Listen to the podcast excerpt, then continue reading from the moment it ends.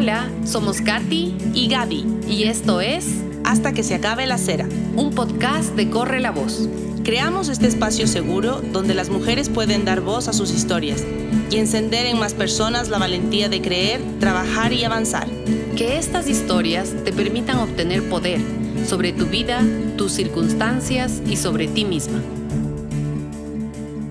Bienvenidos a un episodio más de Hasta que se acabe la cera. El día de hoy tengo el gusto de presentarles a Paulina Bejar, psicóloga clínica. Bienvenida, Pauli, a la comunidad de Corre la Voz. Muchísimas gracias, Katy. Muchísimas gracias, Gaby. Esta invitación me encanta porque me encanta la comunidad de mujeres que se arma corriendo la voz. Qué bien. Gracias, Pauli, por estar aquí. Queríamos preguntarte quién es Paulina Bejar. Cuéntanos a toda nuestra audiencia. Bueno, eh, yo soy mamá de dos guaguas. Eh, una que va a cumplir 20 años, otro que tiene 14. Eh, soy mm, abuelita de dos perritos. soy eh, psicóloga en mis estudios, soy, de mi profesión es psicóloga clínica. Sin embargo, em, creo que una de las cosas que pasó en mi vocación fue que siempre quise ser profesora. Siempre esta vez una, algo que, que creo que era como mi, mi, mi vocación. ¿Sí? Em, cuando yo crecí, esa decisión fue como, em, la tomé por otro camino, ¿sí? Entonces, que no, que docencia no es algo que te tiene, que te va a servir, como mucho que los papás decimos a los hijos, no te va a dar dinero, ¿no? Entonces, eso pesó en mi vida, o no vas a poder mantenerte con eso, eso pesó en mi vida, y en un momento determinado quise tomar la decisión, o mejor dicho, tomé la decisión de seguir trabajando con jóvenes, pero desde la psicología. ¿Sí? Entonces, cuando seguí psicología, eh, luego tuve otra decisión que hacer, la clínica, la industrial o la educativa. Y de pronto no era la educativa lo que quería, ¿sí? Fue la clínica, ¿ya? Y entré a la clínica y realmente creo que ahí yo hago orientación profesional em, como parte de mis actividades. Ahí me doy cuenta que muchas veces eh, el camino de la profesión se hace, se va, construyendo. ¿De acuerdo? Entonces yo me enamoro de mi profesión cuando soy psicóloga clínica. En la práctica. En la práctica. Y ahí logras estar cerca de todos los jóvenes y cumples tu sueño también. Eso es una cosa que creo, ¿sí? Creo que está, porque a mí me encanta dar talleres. Es una de las actividades que hago en mi parte de la profesión en la que trabajo en un colegio como orientadora de un colegio. En esta parte hago orientación vocacional y hago consejería estudiantil. Entonces me encanta la parte de dar talleres. Y es cuando digo, ah, esta es la parte de la vocación de, la, de ser profesora de docencia. bueno, qué lindo, pero te has ampliado mucho también porque yo también he tenido la oportunidad de saber que tú haces talleres también para empresas. Sí, la verdad que personalmente la experiencia que he tenido es que la psicología clínica me ha dado eh, versatilidad, ¿sí? No solamente en la terapia uno a uno, eh, en la terapia con familias, en el colegio, con los talleres, con conferencias a padres de familia, con conferencias a chicos y a empresas, pero dentro del área de lo que es desarrollo personal, que dentro de la psicología es un poco diferente a lo que es psicología industrial. me parece muy, muy importante todo esto que nos cuentas, pero además, Pauli, ¿qué cantidad de años tienes de experiencia para que todos estos talleres y toda esta ayuda que das realmente ayude a todos, porque es toda esa experiencia que tú has ganado. Sí, la verdad que el otro día miraba y dije, híjole, son 30 años, ¿sí? 30 años graduada. Em, en el camino, al principio, el primer año, bueno, tuve una maravillosa experiencia gracias a un profesor que por mostrarnos lo que eran las corrientes de psicología, en psicología hay varias corrientes, varias líneas, él eh, tuvo la genial idea, la verdad, de llevarnos a conocer psicólogos que tenían, que tenían renombre en esa época, ¿de acuerdo? Entonces yo fui donde el doctor Mario Müller a Psicología Bioenergética, fui donde Veracón, en el Centro de Desarrollo Integral, fui donde Jorge Flachet, que era justamente el profesor que nos, que nos invitó a, a todo lo que es la terapia centrada en el cliente, y a mí esto me abrió como el mundo, porque la universidad en donde yo estudié, que es la Universidad Católica, tenía una tendencia que es el psicoanálisis. Con esta yo no me sentía identificada. Entonces fue empezar ese camino e ir construyendo muchas cosas. Eh, yo me quedé con, en el Centro de Desarrollo Integral trabajando y formándome seis años más o menos. Y para mí fue em, como el antes y el después, porque Veracón, quien conoce o las personas que oigan esto sabrán que estoy hablando de una eminencia en el área de la psicología y de una mujer maravillosa. ¿sí? Cuando yo la conocí, entonces yo tenía tal vez 22 años, 21, 22 años, y ella tenía 82 años. Y nos recibió en la sala de su casa, mm. nosotros sentados como en el suelo, en los lugares, en el sillón, y yo recuerdo de ella haciendo este gesto del infinito, ¿sí? Y conversándonos sobre otra línea de la psicología, que es la psicología humanista, junguiana, que es la que ella hacía. Entonces yo entré en ese mundo y tuve la oportunidad de trabajar cerca de ella y realmente, por ejemplo, en ese momento que la recuerdo, la recuerdo con inmenso cariño y gratitud. porque creo que fue mi maestra. Dejó una huella en ti. Mi maestra. Y te cambió la vida también. Totalmente, sí. Ella ingresó otra, otra parte de la psicología en mí. ¿De acuerdo? Cuando yo salí un año al exterior, cuando regresé, me vinculé con una fundación que se llama EIRENE o se llamaba EIRENE. Ahí me formé con, em, en terapia familiar sistémica y también tuve la oportunidad eh, con ellos eh, de trabajar en una red de apoyo al niño maltratado que en ese tiempo tenía el municipio y también de, por intermedio de ellos, eh, tener una beca para irme al Japón. Me fui al Japón a hacer unos estudios en sexualidad juvenil. ¿Sí? Y fue una experiencia maravillosa. Entonces yo te estoy hablando de, mis, de mi década de mis 20 a mis 30 en la que tenía una, una pasión por la psicología que me iba a los talleres, leía libros, compartía círculos de lectura, eh, era como una, una explosión dentro de la profesión. lo que nos deja claro a todos que estamos frente a una experta, a una gran profesional que desde el día uno que empezó la psicología se fue preparando y no ha parado.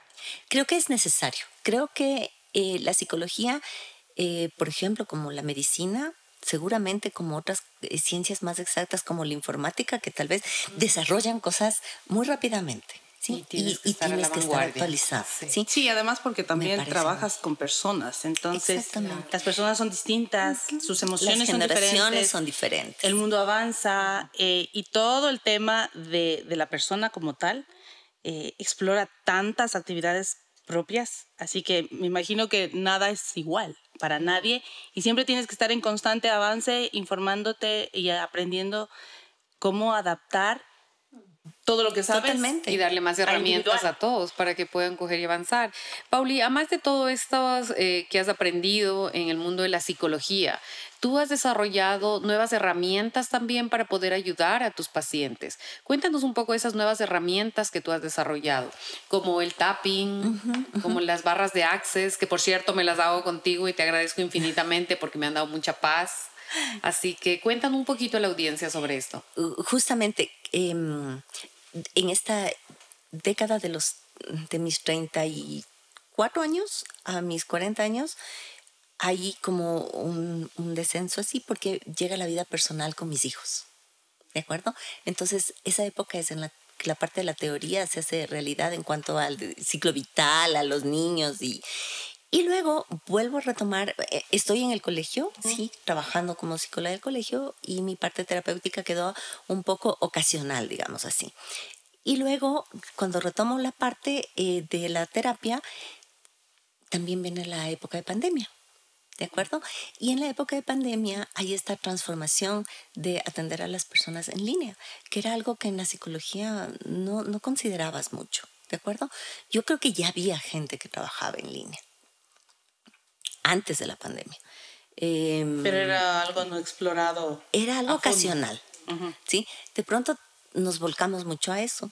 Y yo cuando atendía en, en presencial tenía recursos específicos, ¿de acuerdo? Yo trabajaba mucho con eh, utilizar diagramas, con hacer un poco de lo que se llama psicoeducación, explicar a las personas qué es lo que estaba sucediendo, mandar tareas, un folleto en donde ponía cuáles son lo que ellos se llevan cada día a la terapia.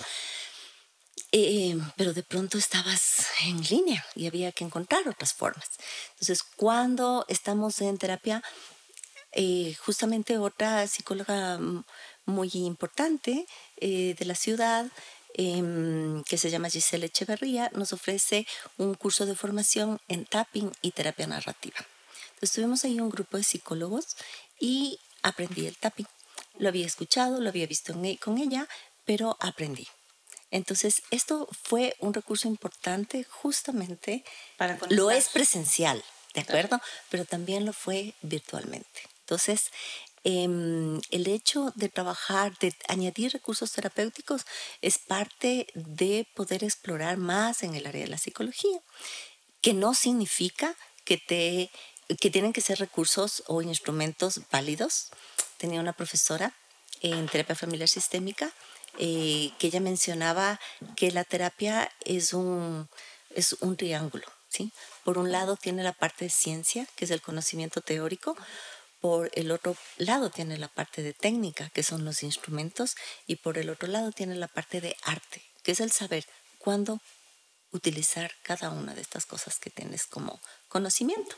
Que todas Entonces, te ayudan a salir adelante y avanzar en la vida. La terapia tiene como finalidad procurar el bienestar en la persona que viene. Y cuéntame una cosa, con este tema de, de, hablar justamente de las terapias y de todo lo que nos pasó en la pandemia, también eh, hoy actualmente se ha topado mucho el tema del bienestar mental, es decir, de la salud mental.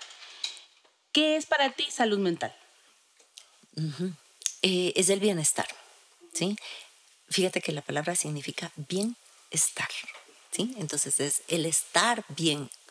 Eh, en las, como ser multidimensional que somos los seres humanos en las diferentes áreas, ¿sí? Eh, en tu área personal, en tu área social, en tu área intelectual, en tu salud física, en tu salud emocional, en tus vínculos sociales. ¿De acuerdo? Entonces es el bienestar en las áreas que forman parte de tu vida. Em, ciertamente, como tú dices, ahorita hay mucha mm, exploración dentro del área de la salud mental. Hay muchas influencers que hablan sobre la salud mental. Hay muchas personas que hablan desde la salud mental desde diferentes enfoques. Yo creo que todo puede ser un aporte, ¿de acuerdo? Hay muchas personas para las que escuchar o leer, por ejemplo, em, libros de autoayuda eh, mm, puede servir. ¿sí? Yo creo que lo, que lo que es importante es mirar lo que aporta a mi vida. Claro, porque eh, para tal vez las generaciones más jóvenes, el hablar de salud mental es algo muy común, es decir, es parte de, de su educación, de su vida, de, de, del conectar con la naturaleza, con, con las personas, con las amistades, el tema de salud mental es importante. Pero para generaciones como la, como la nuestra, por ejemplo, la generación X, el que te hablen de salud mental es como, mm, a ver, yo estoy sana, yo puedo controlarlo todo, yo, yo lo puedo manejar, ¿qué, ¿en qué estoy mal? No lo ves tan, tan fácil de, de, de, ingresar en esto sin que se te haga como un complejo de, de ego. Es decir, ¿por qué yo no voy a poder? Entonces, esa parte también es como, ¿cómo te ha sido a ti en la experiencia de, tu vida, de tu carrera, e, el topar en diferentes generaciones? Fíjate que en eso me parece súper válido que se hable de tan forma tan abierta de la salud mental en las redes, digamos así, ¿no? Eh, no todas eh, son aportes desde la terapia, o son aportes de, de, distintos aspectos, un poco más cotidianos puede ser la palabra, ¿sí? De todas maneras, ¿qué hace eso? Hacer cotidiano la conversación de salud mental. ¿Por qué? Porque como tú dices, además nosotros como sociedad, como sociedad ecuatoriana, como sociedad quiteña también, ¿sí? Porque eh, fíjate que dentro de la visión de, de, salud mental hay un axioma que es yo soy yo en mis circunstancias, ¿de acuerdo? Entonces, yo soy yo, mis circunstancias son mi edad, mi género, el lugar en donde estoy, el lugar geográfico en donde estoy, la sociedad en donde me movilizo, el grupo social, quiero decir, porque esa realidad es diferente. ¿Sí? Cada persona tiene una realidad diferente.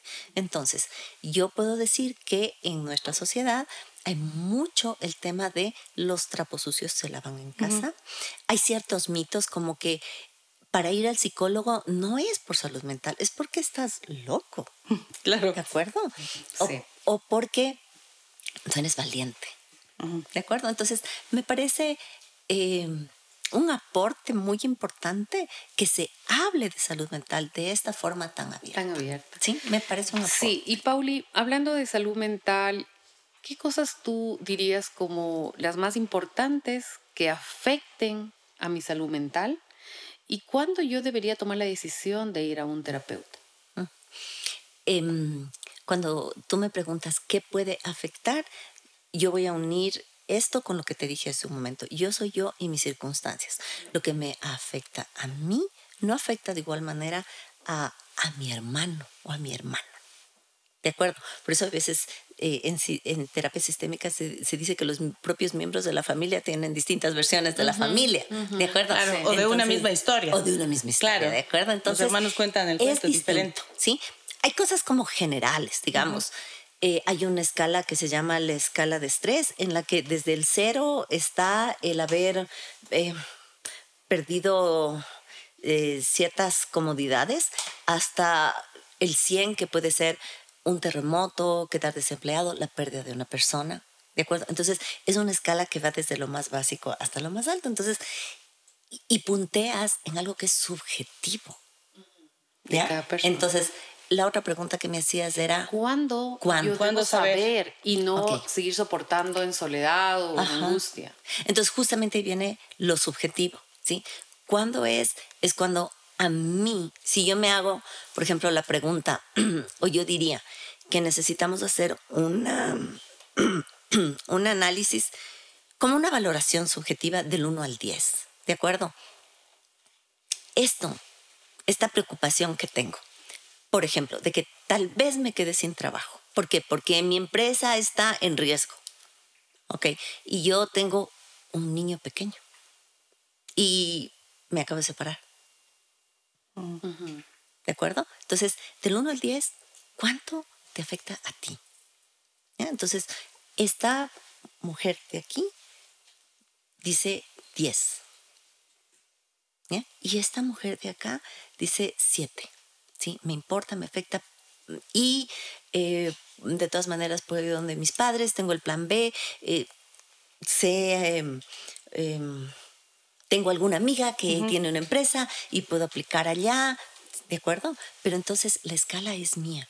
Del 1 al 10, ¿en cuánto me está afectando? ¿Cómo es que me afecta? Hay lo que se llaman los síntomas, ¿no es cierto? Es decir, los síntomas son la punta del iceberg, lo que veo. Lo que está acá abajo es la situación. ¿Sí? Entonces, en la punta del iceberg, puede haber que se me ve el sueño, que se me ve el hambre, que siento mucho estrés en los hombros, que eh, muerdo en las noches, que sobrepienso, que estoy mal genio, que...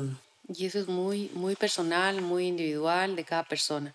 Si es así, Pauli, lo que estás diciendo, eh, que lo que me afecta a mí puede ser que a Gaby, que es mi hermana, no, le afecte. O lo que vivimos las dos en una misma circunstancia, ella lo ve de otra manera que yo. En ese caso, Pauli, entonces todos deberíamos entender la importancia de qué opinamos y qué decimos a las personas, porque obviamente las palabras tienen un poder. Porque casi siempre ocurre que yo puedo decir en base a mí, ah, eso no duele tanto a eso no te debe fastidiar. No te quejes. Entonces, ¿cuál es la importancia de nosotros, los que tenemos el poder de la palabra? ¿Qué, debemos decir? ¿Cómo ser conscientes? Mm, bueno, la conciencia es algo que eh, se despierta cuando desconectamos el piloto automático, ¿sí? Y nos permitimos eh, hacer preguntas eh, y nos permitimos tener una indagación personal, ¿de acuerdo? Cuando yo estoy conectado en el piloto automático, estoy conectado con que creo tener la razón, estoy conectado con que yo, lo que yo digo como es mi verdad y, no me salgo mucho de esa, em, de esa creencia, ¿de acuerdo? Entonces, el conectarse con ser consciente es hacer estos procesos en donde bajo las barreras y permito que eh, la información externa de alguna manera me llegue. ¿De acuerdo? Entonces, porque lo que tú estás diciendo es bien importante. Esto es una área de programación neurolingüística. Eh, en la terapia, la terapia lo fundamental es la palabra, el recurso más importante de la terapia es la palabra. En, en el diálogo, en las personas, las personas nos construimos. Fíjense que había un experimento, me falta la memoria para acordarme el año y para acordarme la persona, pero es un, es un siglo atrás, eh, muchos siglos atrás, en los que una, un emperador, un rey, mandó a tener la experiencia de, poner a los bebés eh, sin contacto em, con, personas, que no les hablaban, les atendían en su alimentación, en su cambio, pero no les hablaban. Y todos esos niños tuvieron problemas, algunos que fallecieron. Entonces, la palabra nos construye. ¿ya? La palabra tiene poder. Claro. Y hay una cosa importante que es la palabra, no solamente es la que nosotros escuchamos, es a veces lo la que, te dices. Ah, es nuestro diálogo interior. Nosotros escuchamos nuestros pensamientos, así como ustedes me están escuchando a mí. Escuchamos nuestros pensamientos. Entonces, si me dices también que influye en la salud mental, también influye, influye en nuestro diálogo mental. Lo que nos decimos Lo que nos decimos. Y ahí un elemento eh, que también corresponde a nuestra sociedad es el juzgar. ¿sí? Estamos como en piloto automático para juzgar qué está bien y qué está mal. Es como que se ha establecido esto de eh, nos sentamos a conversar para juzgar. No sé, es como lo que está pasando y debemos parar completamente esto. Porque cada uno somos diferentes, somos irreemplazables y como tú nos dices en temas de psicología y todo, em, lo que te acabo de entender es que podemos hacer muchas cosas de diferentes maneras y llegar a un mismo resultado y es válido. No tenemos que querer solo el de uno. Pero claro. juzgarnos, díganme si no les parece algo cotidiano cuando juzgamos a, cuando vemos los hilos de las redes sociales. Claro, claro. Sí, y vemos ahí cómo juzgamos tan rápidamente. Juzgamos la punta del iceberg. Mm, pocas veces nos detenemos a preguntar qué, hará qué habrá detrás de esta historia. Claro, porque también lo analizas desde el lado, por ejemplo, de la salud mental en el tema de generar un emprendimiento. O sea, tú estás mirando en redes sociales todo es espectacular. Es decir, los negocios fluyen, todo es maravilloso. Eh, en muchas de las ocasiones miras los seguidores y son 50 mil y también generas esos miedos o esas dudas o esos juzgamientos que te haces como emprendedor o como emprendedora de lo voy a lograr o no lo voy a lograr. Eh, voy a poder o no voy a poder. Y como tú hablas sobre el tema de la salud mental, eh, todo lo que te hablas a ti mismo, eh, también es el tema de qué tanto, porque puedes tener una crisis un día y hablar con una amiga y decir, estoy deshecha, no voy a poder, no voy a lograr. Y una vez es una, pero si esto es constante, si estos temores, miedos no te dejan avanzar de forma constante, cuando miras en redes este espectáculo de genialidad, eh, como una emprendedora es cuando yo me pregunto, ¿pides ayuda? ¿Vas a terapia? Eh, ¿Cuál es la verdadera forma de conseguir las respuestas que frente a todos es lo que quieres tener para poder dar el paso? Ahí yo te diría, una cosa es como tener la conciencia de que lo que las redes, la tarea de las redes, es mostrar una cara. ¿De acuerdo? Y evidentemente, em, bueno, hay pocas empresas que muestran los procesos. ¿sí? Por lo general, las empresas, las, las emprendedores, todos mostramos, pero es que esa es la, la parte de redes, ¿no es cierto? El, el, el, exhibir, ¿no es cierto? El poner. Ahora, ¿qué hace eso con nosotros? ¿Sí? Eh, se engancha en una parte humana de la competencia. ¿De acuerdo? O sea, de yo quiero llegar allá. Claro. Sí, yo quiero. Y también de la comparación. Entonces es como esto y puedo venir a mi diálogo mental de a mí no me salió tan bien. además se ve tan, fácil porque a mí no es así. Claro. Sí, y, y, y, eso es quedarnos y con la, la autoestima, arriba, ¿no? Claro. No con lo demás. ¿Puede golpear la autoestima? Claro que sí. La autoestima está em, compuesta, digamos, de una parte de la autoimagen, de lo que veo, de una parte del autoconcepto, de lo que pienso, y, viene esta parte de la autoestima. Mm, la autoestima nos, es como la valoración que tengo de, mí mismo, ¿no es cierto? Entonces, no significa, eh, se habla mucho de autoestima, y se habla en general de la autoestima baja, pero la autoestima eh, que nos lleva también a una desproporción de creerme de no creer y de no poder mirar mis debilidades, de creerme superior a todo el mundo, es también desigual, digamos, la autoestima está en poder reconocer, en poder amar lo que soy. Yo de verdad pondría ahí como la tarea de mirarte en el espejo y decir, me amo. Oye, qué, bonito lo que acabas de decir, que me, me deja pensando. E, es importantísimo tener una alta autoestima pero lo que tú me dices es que es bueno llegar a un punto medio donde puedo ver absolutamente todo con claridad. Porque mira, siempre hemos hablado de la baja autoestima, ¿no es cierto? Pero ahorita acabas de decir el lado opuesto, tener una, una autoestima tan, tan alta que no me deje ver la realidad. El, Los polos, es una autoestima sana. Claro. ¿ya? Esta autoestima sana me permite ver mis debilidades, ¿ya? Porque cuando mi alta autoestima ¿sí? Se convierte en mi ego, se convierte en mi yo todopoderoso, ¿sí? No me permite ver las cosas en las que yo puedo mejorar. Claro, situaciones de mejora. Sí. Entonces, todas las emprendedoras o las mujeres debemos tener claro esto que acabas de decir, que me parece fabuloso. Cuando tenemos una baja autoestima, tenemos que mejorar esa autoestima. Y cuando tenemos una autoestima que nos ciega, también debemos hacer algo. Me parece genial, no lo había escuchado antes, me parece muy válido. Los extremos porque, claro, hay muchas emprendedoras que tratan de buscar soluciones solo bajo sus reglas. No quieren escuchar expertos, quizá, y eso capaz no les ayuda. Así que es muy válido. Pero, Pauli, ¿cómo me doy cuenta yo si tengo una baja autoestima? Ok, creo que una de las cosas importantes que puede, mm, que puede ser un parámetro es el diálogo mental.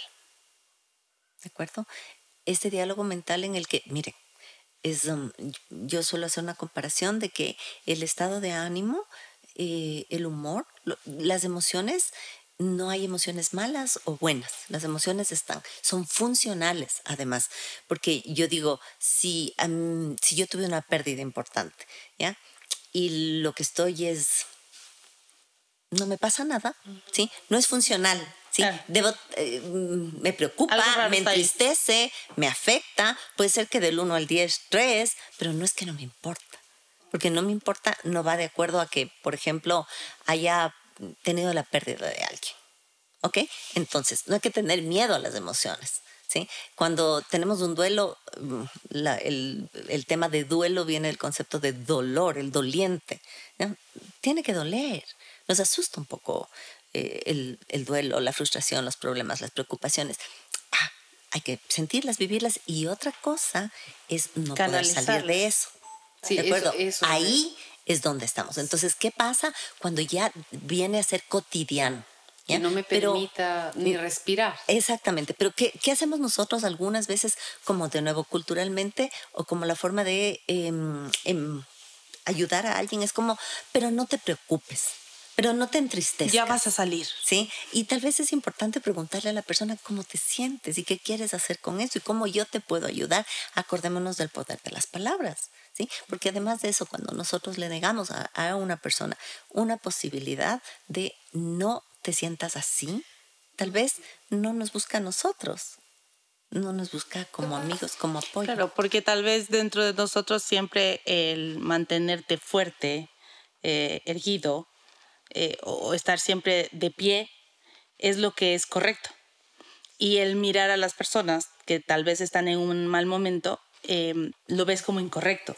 Eso forma Porque también es como tener siempre la actitud alta, pero no puedes mantener una vida de actitud totalmente hacia arriba, sino más bien equilibrada. Hay, hay, hay conceptos em, que se convierten en creencias. Y esas creencias se convierten, pueden ser creencias limitantes. ¿De acuerdo? Ser fuerte. ¿Qué, qué significa? De nuevo, también ahí la pregunta sería a cada persona. ¿ya? Ser fuerte para ti, ¿qué significa? Entonces, para mí significa que yo no puedo llorar nunca, que yo no puedo bajar este nivel. Entonces, eso está instalado en la cabeza de esa persona. Y el cuerpo habla lo que la boca calla. En algún momento el estrés está en los hombros, en algún momento el estrés está en la barriga, en algún momento está, el estrés está en el insomnio, ¿de acuerdo? Entonces, poder trabajar con esas creencias limitantes se puede hacer desde la terapia, se puede hacer desde eh, la utilización de recursos como el tapping, como las barras Como de las access, barras. ¿sí? Que todo ayuda. Y también, si es que por alguna circunstancia no te permites, no puedes bajar la barrera y decir, voy a ir a un terapeuta, ¿de acuerdo? Porque en tu cabeza ser fuerte implica no buscar ayuda. Claro. ¿De acuerdo?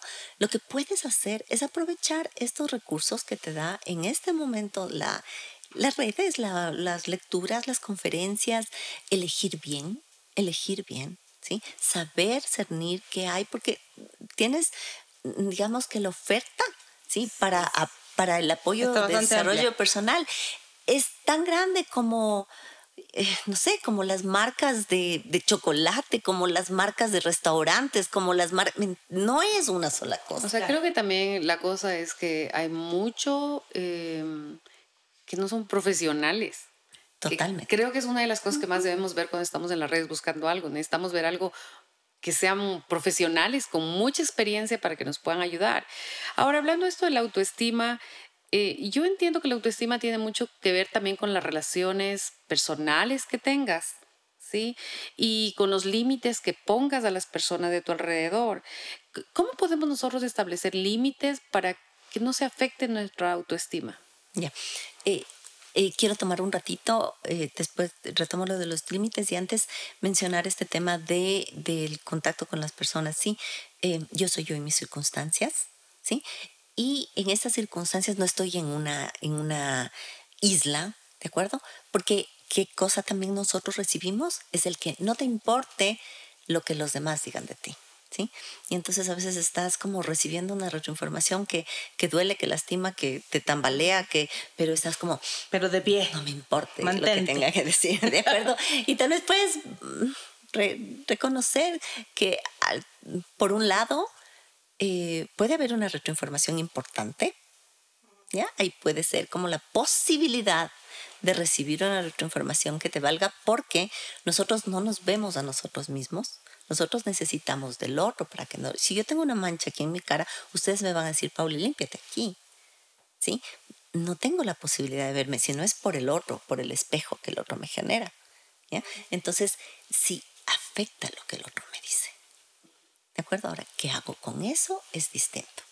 O es hasta qué nivel eso es ruido o eso es algo que me, que me aporta. Y también ahí viene la importancia de que la otra persona, eh, que todos seamos corresponsables afectivamente eh, desde nuestro rol, nuestro rol de madres, de padres, de profesores, de líderes, de empresarios, de colegas, de hermanos, de miembros de una comunidad. ¿De acuerdo? Entonces, entender que nuestras palabras tienen importancia, tienen un peso. Sí, ¿sí? mira qué importante lo que Pero- acabas de decir, Claro. porque uno a veces pues pasa diciendo, no, pues que no te importe lo que te digan, ah, no, pues que no hagas caso, pero no es así. Todo Claro, lo que escuchas te impacta de alguna manera. ¿Qué Bueno, vas y a hacer más con si es que esto? estás ¿No es desde el punto de vista de emprender. En, en un emprendimiento que te estás lanzando, que, que estás emocionadísimo, pero que también estás súper asustado y, y que es nuevo, eh, todo lo que te digan afecta 100%. Claro. O sea, puede encaminar el rumbo de, de- de un negocio tuyo o, o de tomar una decisión en el emprendimiento que hagas. Entonces lo importante sería que a través de tu confianza, tu autoestima, puedas manejar hasta qué punto te afecta, pero obviamente va a golpear. Claro. Entonces, de, De ahí ahí la importancia la de lo que terapia de dice. la salud mental. Claro, y de ahí la, la importancia de lo que dice Pauli. También quien lo va a decir o si tienes la oportunidad de que te hacen alguna, te parece, te gusta este producto o algo, también piensa bien lo que vas a responder, porque puede Claro, ser que respondas claro. porque estás en un momento que, ay, no quiero que me pregunten, y respondes algo que no es verdadero y afectas algo. Entonces creo que la importancia de También ser como sinceros. consumidor, ¿no? Y también, también desde el lado del consumidor. Poder bajar la sensación de que me genere competencia. Claro. si es que alguien me pregunta, ¿de ¿de acuerdo? Claro, no le voy a decir porque capaz quiere mi negocio. No voy a ser tan honesto, tan, franco. Sí, sí es difícil. Creo que es, creo que es, difícil, pero también creo, mira, tiene mucho que ver también, creo, Pauli, con este tema de si yo tengo una buena autoestima y me presentan un producto que posiblemente haga competencia con el mío, capaz debo verlo desde la manera de cómo fusionar o cómo ayudarnos entre varios emprendimientos y no con ese em, egoísmo también. que podría ser también baja autoestima, digo yo, porque si lo tratas de ver siempre desde el lado malo, no sé. yo diría ahí, mm, podemos bajar el juzgar ambas partes y em, poder buscar qué, qué, se puede lograr con esto, claro, cómo nos aporta, exactamente, cómo nos aporta más. Entonces, al final también podríamos decir que es importantísimo cómo recibes las cosas para poder avanzar. Totalmente. Y que no te detengan en eso. Totalmente. Ok, entonces si yo lo recibo como un impacto, como un, y se me queda atorado aquí, ¿qué voy a hacer con eso? Claro. Sí, entonces si me permito ir a terapia es una cosa, pero también puedo buscar mi red de apoyo, ¿no?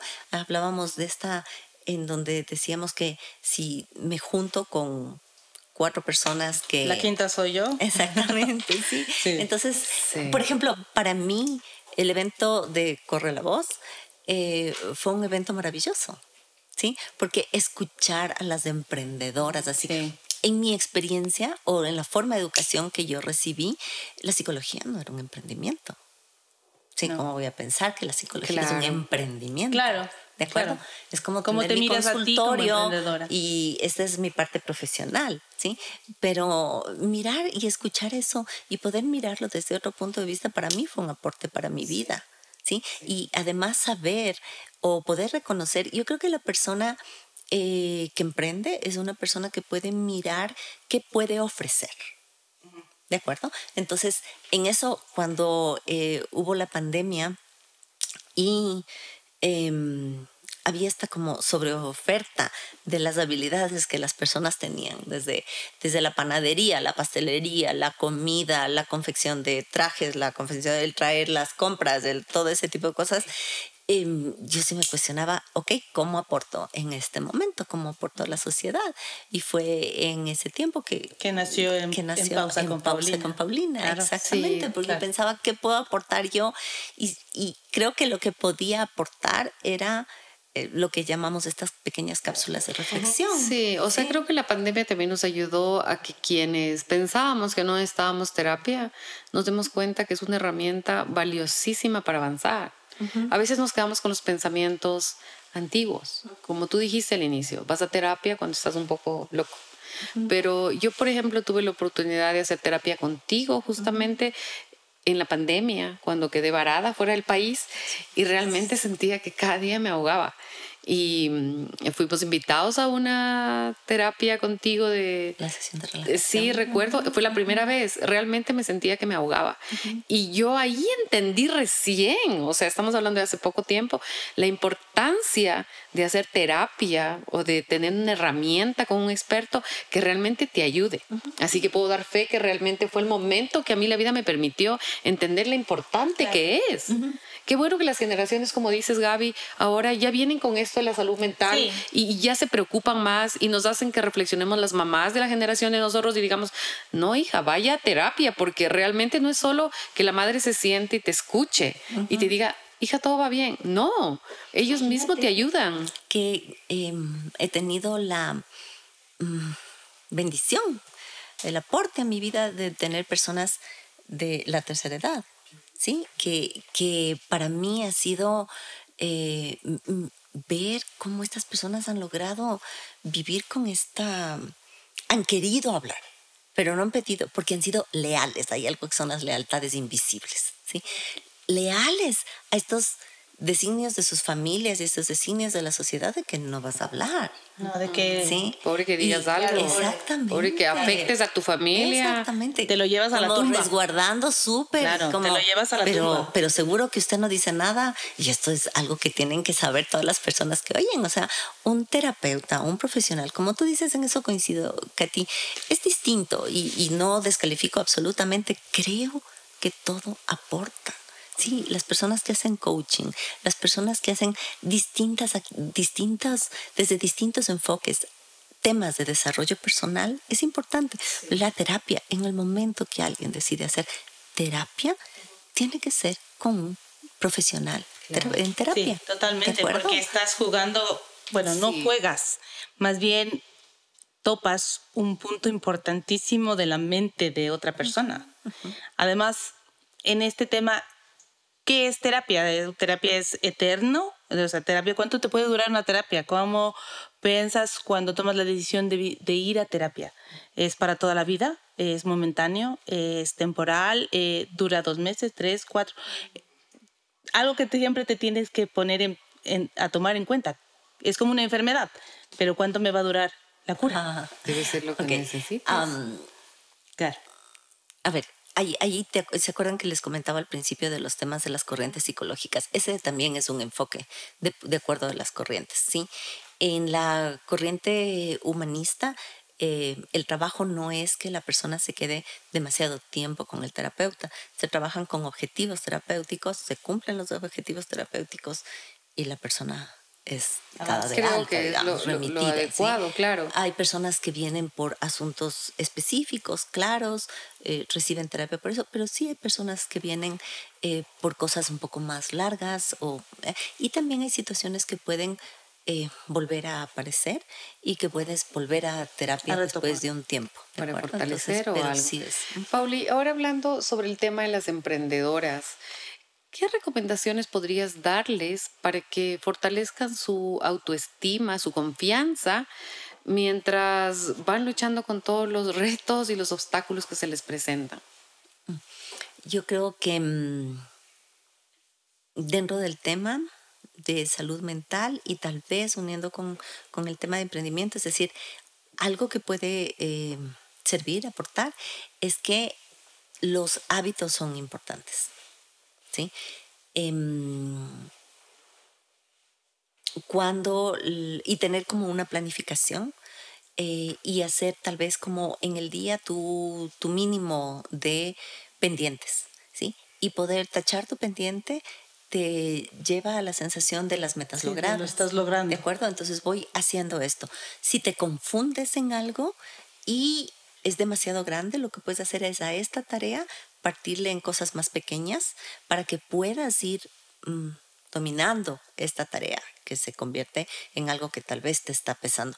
Muchas veces caemos en procrastinar algo específico. La procrastinación es, es algo que tiene que ver con la parte emocional. Entonces, tienes que estar, la emprendedora, yo creo que em, esta planificación, este proyecto, el estar conectado también con la meta, eh, el, saber con qué recursos cuentas realmente, recursos internos, recursos externos, ¿sí? pero el saber que si en algún momento te atoras con algo, luchas con algo, está más difícil esto, entonces poder mirar qué red de apoyo tienes, a quién puedes preguntar. Corre la voz. Pues es importante también, claro, corre la voz, y es importante también tener conversaciones con expertos en algún tema para que te den luz y te den soluciones capaz a lo que te está preocupando en ese momento. tácticas o Ahora, métodos. Tú eres una emprendedora, Pauli, y has logrado mucho y todo el tiempo te has ido renovando. Sí, realmente eres un ejemplo en todo esto, más aún cuando te han dicho que no eres una emprendedora.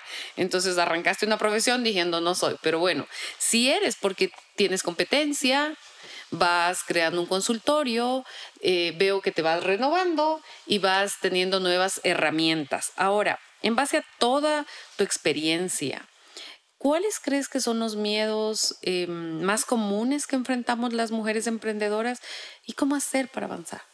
Okay. Em, primero quiero decir que, eh, no sé si ahora, la verdad, pero en la universidad, en carreras como psicología, la verdad no sé si en carreras como medicina, eh, no, pues no, no nos enseñan que esto sea una forma de emprendimiento, ¿de acuerdo? Es como entran ciertas cosas también dentro del manejo de lo que se llama códigos éticos, que de todas maneras no, no implica que ser emprendedora no tengas que hacerlo con ética, ¿de acuerdo? Claro. Em, pero quería decir eso, o sea, es como un cambio de chip. En, en, la mentalidad de mm, la psicología, de las áreas de la salud, de las áreas de desarrollo personal. En todo caso, em, el miedo tenemos que saber que no hay que tenerle miedo al miedo. Porque el miedo también es bueno. Que el miedo tiene una función eh, que, que, el miedo puede ser, por un lado, peligroso, es paralizante, eh, si es que te domina, ¿sí? Y por el otro lado, es una señal de alerta.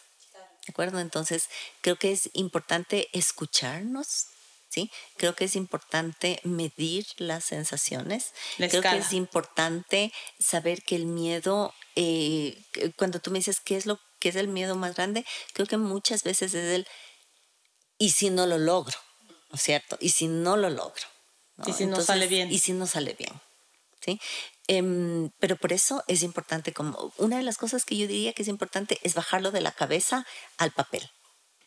Y no estoy hablando, aunque eh, hablábamos un poco acerca de cómo hay que modernizarse y cómo necesitas eh, saber que ahora se utilizan muchas cosas electrónicas, pero yo estoy hablando de un recurso eh, de bienestar emocional, que es el hacer el, el, escribir, ¿no? El escribir tus mañanas, tu morning writing o tu diario de reflexiones, o tu, y entonces allí bajas el diálogo mental y este es un proceso neurológico, porque entonces cuando tú escribes, ¿sí? Tu pensamiento tiene que ir un poco más lento porque tu mano no puede ir a la no velocidad que piensas. Entonces vas a bajar un poco el ritmo de tu diálogo, ¿sí? Vas a ponerlo ahí y puedes hacerlo como una página al día, 20 minutos al día, una cosa así, de los sustos que tienes, y cuando de los lo escribes, escribir, cuando lo escribes lo vuelves a leer a veces, te das cuenta y a veces hasta te das cuenta de que cómo exageré o cómo no me di cuenta. Eh, Entonces, muy Pasa buena mucho Y, de verdad que en esto sí, sí tengo que decir que lo practico. A mí me ha sucedido mucho que a veces tengo un mal momento. Y entonces yo cojo la computadora, y me mando un correo a mí misma y comienzo a escribir así para no equivocar el correo y comienzo a escribir todo lo que siento y de repente tres, cuatro líneas lo leo y digo, ya, ya pasó, lo borro y ya pasó. Ya pasó. es, una, es, una, buena terapia. Sí, escribir es bueno. Y Pauli, em, ¿qué, ¿qué libros tienes para recomendarles a nuestra audiencia que puedan servirnos también para leer? Y cuéntanos también luego sobre si tuviste mentores en tu vida. Libros. Los libros em, tiene así como la amplia gama de libros que hay, ¿de acuerdo? Sin embargo, mm, tal vez para mucho de proceso personal, eh, yo me iría, mm, si es que hablamos de mentores, por Luis Hay y mm, em, El poder de sanar tu vida, em, que es un libro además que tiene recursos específicos, o sea, tiene una metodología de trabajo. ¿De acuerdo? Entonces, tú puedes hacer esto contigo mismo. El poder está dentro de ti, ¿no? Usted puede salvar su vida. Este es. Pero también creo que ahí el poder está dentro de ti, que es también. maravilloso también. Sí, sí, sí. Em, los libros, em, un autor es que depende de, de, de, las circunstancias, digamos así, de la persona pero un libro que a mí me aportó muchísimo es El hombre en búsqueda de sentido, también, ¿no? de Víctor Frank, el creador de la logoterapia, la terapia en búsqueda del sentido. Em, y es un libro chiquito que deberíamos leerlo todo, ¿no? no la cartera. La gran enseñanza, creo yo, es em, ok, a pesar de qué voy a hacer con las circunstancias. Estas son las circunstancias, no las, las circunstancias no las puedo cambiar, lo que puedo cambiar es lo que yo hago con esas circunstancias. Entonces, tal vez no preguntarme el por qué, sino el para qué. ¿Para que qué? hablábamos ¿Para qué? El para qué. Esa es la pregunta que vamos a hacer de ahora en adelante. Siempre nosotros ¿Para corre la voz. ¿Para qué? Sí, sí. Entonces, em, y en autores, em, yo creo que he tenido la suerte de tener más que autores o mentores, maestros de vida desde chiquita, digamos, creo que han ido evolucionando eh, y siendo quienes son en el momento de mi vida en que he necesitado. Em, mi padre, en algún momento, una mejor amiga que tuve en la adolescencia, quien estaba, tuvo muchas veces operaciones de cadera y pasó muchos veranos em, como con yeso en su cama, em, mis, algunos profesores de universidad, eh, la Vera Con, Mario Müller, em, estos profesores estas eh, personas que les he mencionado, colegas, eh, jefes míos en mi espacio de trabajo, eh, mis alumnos, mm. mis pacientes, mis hijos. ¿sí? Yo digo que mi hijo en este momento de vida es mi maestro que me ha llevado a, a vivir la teoría de la adolescencia. ¿sí? Porque, claro, yo lo he vivido con mis alumnos que en general han sido adolescentes, pero este guau ha sido mi mentor en adolescencia, es decir, quería saber lo que es un, irte en contra de todo, bueno, él así. Vamos por ahí. Exactamente. Em, para eso, algo que me ha aportado en la vida en esta terapia de Access Conscious de barras de, acne, de barras de Access es el recibir, el estar dispuesta a recibir. El Cuando estás dispuesta a recibir este pequeño mensaje de la mañana que aparece en redes, puede ser algo que alivie, algo que baje, algo con lo que suspires. Este abrir la ventana y ver el sol que sale y los rayos rojitos o, las nubes es es maravillarte con las cosas simples y sencillas que te regala cada día. Exactamente. Entonces, un recurso importantísimo que lo hemos hablado muchas veces y es el agradecer, ¿no? Ponerte en contacto con agradecer, porque el agradecimiento te conecta con la abundancia y te aleja un poco de la queja. ¿sí? Cuando te conectas con la abundancia puedes darte cuenta de la riqueza que tienes. ¿sí? El sonreír, que el sonreír también tiene un efecto neurológico. Entonces, em, creo que puedo decir que, em, que, he tenido muchos, muchos mentores en mi vida y que espero que sigan llegando más. O sea, y que además de los has que los has tenido, los has podido ver, los has, has alcanzado a ser consciente de que estuvieron en tu vida, porque creo que muchas veces pasa la gente y a veces no nos damos cuenta de la maravilla que dejó haciendo en nuestra vida. Así que qué hermoso, es una forma de agradecer, ¿no? Totalmente. Sí, la verdad es que sí, un montón por, por aprender. Eh, Paula, nosotros te agradecemos un montón el estar aquí de verdad que nos quedaríamos tres horas más. La siguiente te volveríamos a llamar. pero hay temas pendientes, así que podemos conversar. Tal cual. Muchísimas tal cual, pero Te agradecemos muchísimo. Lo que sí nos gustaría es que nos digas tú mismo dónde te contactamos, dónde te encontramos, Pauli. Muchas gracias por correr la voz. Yo eh, pueden encontrarme en redes sociales como psicóloga Paulina Bejar. ¿Sí? Ahí están mis, mis números de teléfono, en el Instagram, en el Facebook. Y bueno, yo siempre ofrezco algo.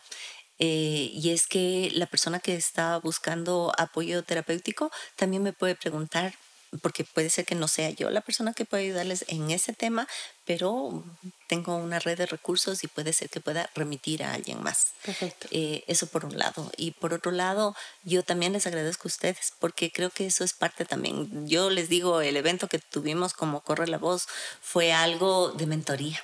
Mm. Si estamos hablando de eso, ¿de acuerdo? Entonces les agradezco y la disposición de eh, ponernos como a todas a circular lo que hacemos, que es parte de la autoestima. Fíjate, reconocer lo que las personas hacen, las mujeres que han pasado por aquí y que se sienten capaces de hacer lo que hacen. Sí, muchas gracias. Muchas gracias. Estamos felices y realmente espero pues que a todos las soluciones que tú siempre impartes les llegue como a nosotros nos ha ayudado en nuestra vida personal y profesional. gracias, gracias Pablo. Muchas gracias. Muchas gracias.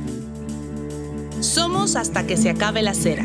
Gracias por escucharnos. Si te gustó este episodio, te invitamos a que lo compartas con más personas y así nos ayudas a seguir corriendo la voz.